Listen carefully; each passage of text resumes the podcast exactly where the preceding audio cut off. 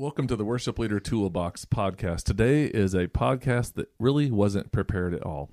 It was a thought that I had this morning as I was taking a walk, and I kind of spoke text into my phone some information that I was thinking about in terms of scheduling people.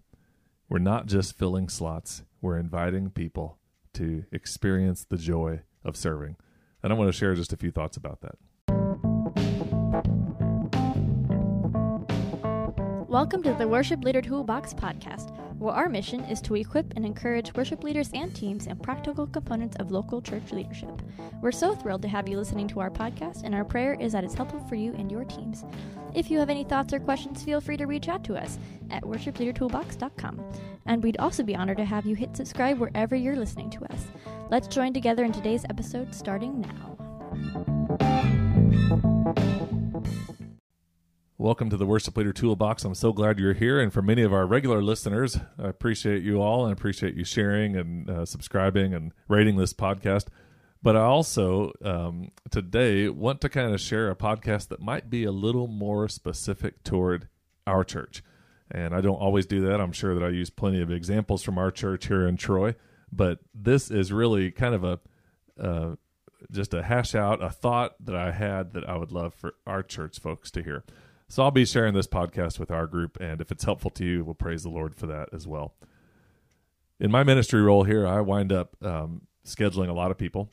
The um, the worship teams um, oversee the scheduling of the tech ministry teams for all the four services in two different locations here.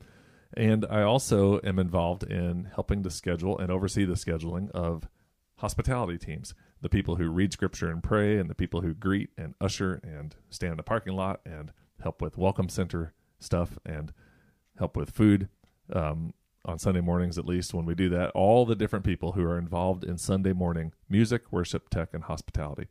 And so it's an awesome opportunity to connect with a lot of people. But I also know that we are scheduling a lot of musicians and artist types. And um, as my brother said, who's also a worship leader, a lot of people who are in that world are kind of people who are attracted to the brightest bulb, and it's a little bit hard to nail down when and how and who is going to be on the list. And as a result of the almost frantic rhythm of every seven days, we need this many people to serve in this many roles. Because of that, it feels like I spend a lot of time inviting people to serve. And so I just was thinking this morning the reason I want to do this podcast is to remind our people that I am totally comfortable inviting you to be involved in ministry in these practical and specific ways on Sunday morning. For me, it's not just filling the slots.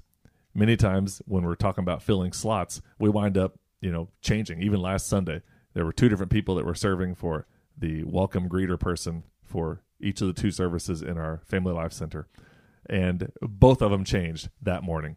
It was two different people that were who were on the schedule, just based on a myriad of different reasons. But I'm not just trying to fill the slots. What I am doing when I invite people to serve is inviting people in to the joy of serving.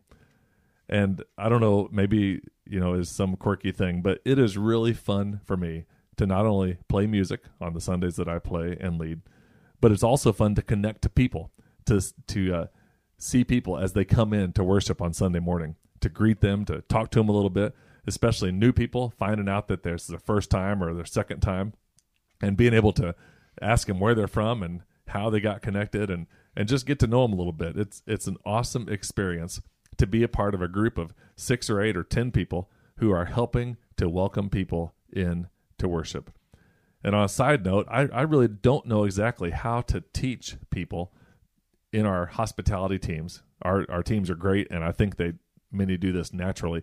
I don't know if there's a easy way to teach people for not only spotting and discovering somebody who's new, but for standing there and building a bridge and opening the door to get to know them, for them to share, and for them to um, feel comfortable being there. Uh, all of a sudden, out of the blue, visiting a church as a guest it's a, a hard barrier to even imagine when you are comfortable in the church that you are currently a part of. But there is a way, and by the Lord's grace, we discover new people as they come in and we welcome them warmly, starting with the parking lot all the way into the first time they come through the doors, all the way into the worship area.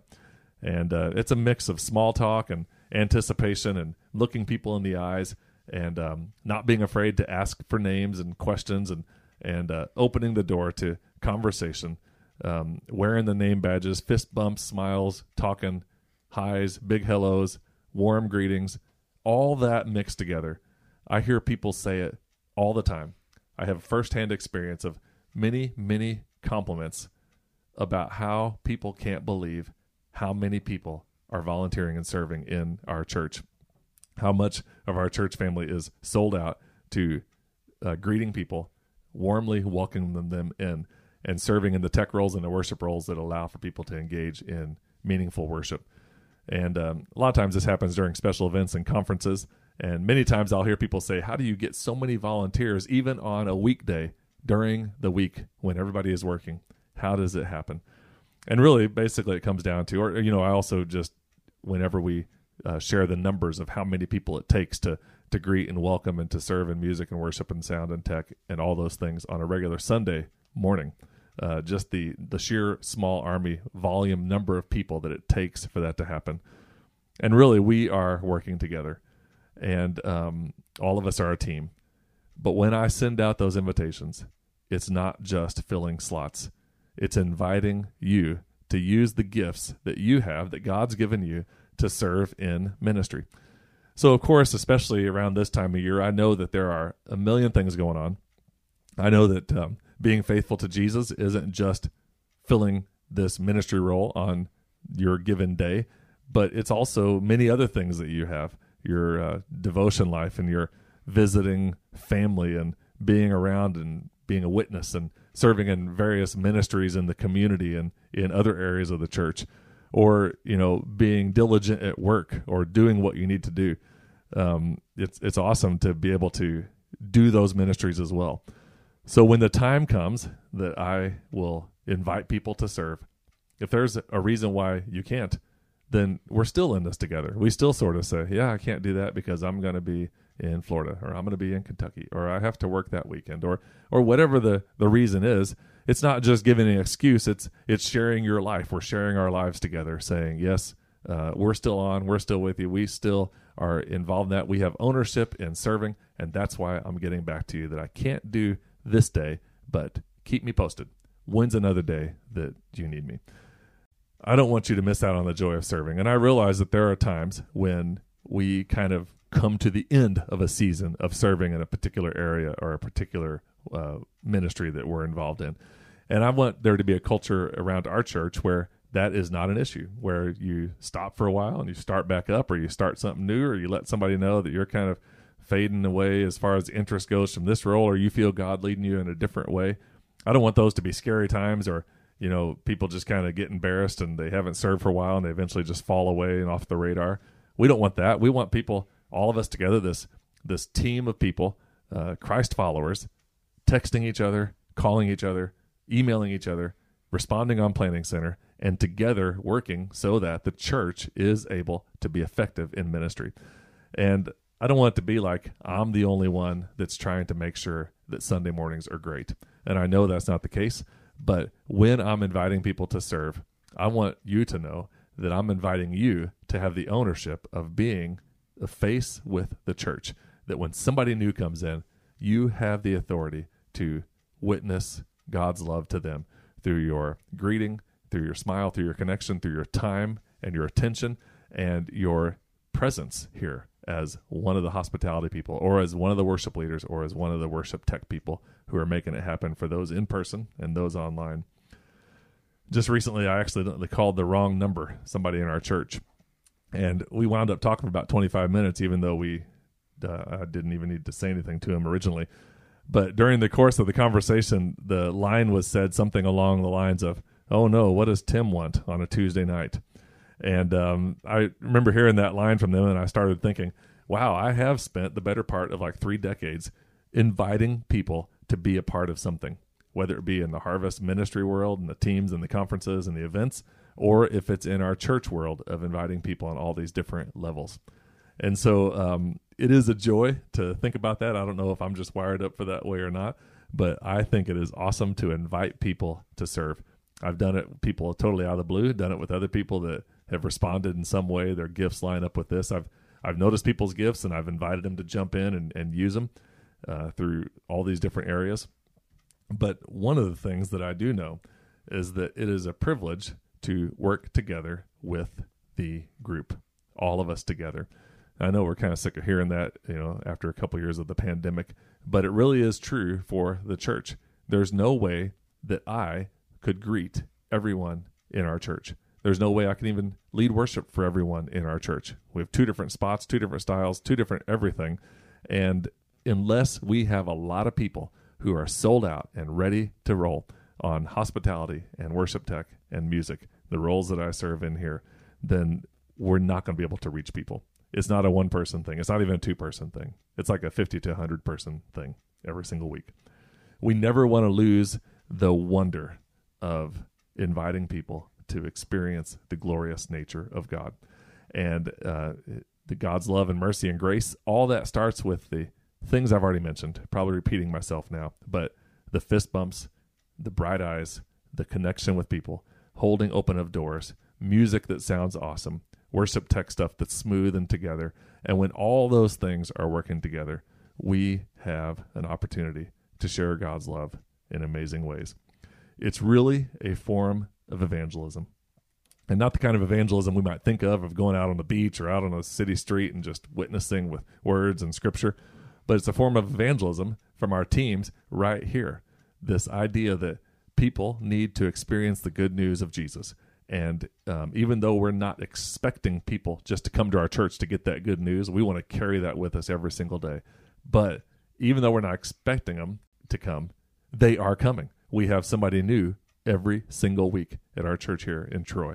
And so it is an obligation for us, an opportunity for us to do evangelism literally right here inside our walls. And so when we know that somebody has been nudged by the Holy Spirit to show up to church, a place that they really need to be, we need to be ready for the music that day, for the microphones to be on, for the coffee to be made, and for the people to welcome them in. And when a church is doing that in excellent ways, then people are going to discover the good news of Jesus. And we don't do it because we have to, we do it because we get to. Jesus loved us. And because of that, because he loved us first, we love others. So, all that to say, in a big roundabout way, for all the 100 and 150 or however many people it is in my universe, in my little world of serving and inviting people to serve, I want you to know that I appreciate these things. I appreciate it when you're using your gifts for ministry. I appreciate it when you happily let me know, yeah, I can do that, or no, I can't do that. I appreciate it whenever you say, hey, I, I won't be able to make it, but uh, let me know, I'll do it next time. Or when you send me an early morning text and say, I'm sick today, I'm not going to be able to make it, or hey, if you need anything, let me know, I'll be around today. Whatever the case is, we're all serving in this ministry together.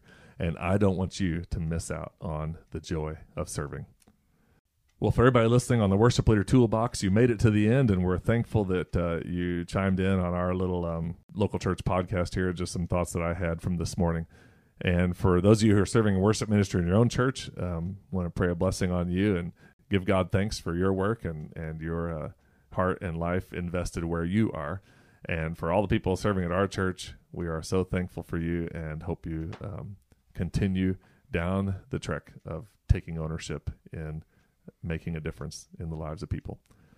So thanks again to everybody who's listening. Thanks again to Elizabeth for doing the tech stuff. So thankful for your ministry here. And we will see you next time on the Worship Leader Toolbox podcast.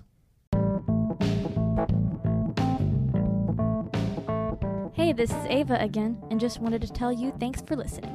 We hope this has been helpful for you and your ministry, and if it has, we give God praise. Let's stay in touch through the website, worshipleadertoolbox.com.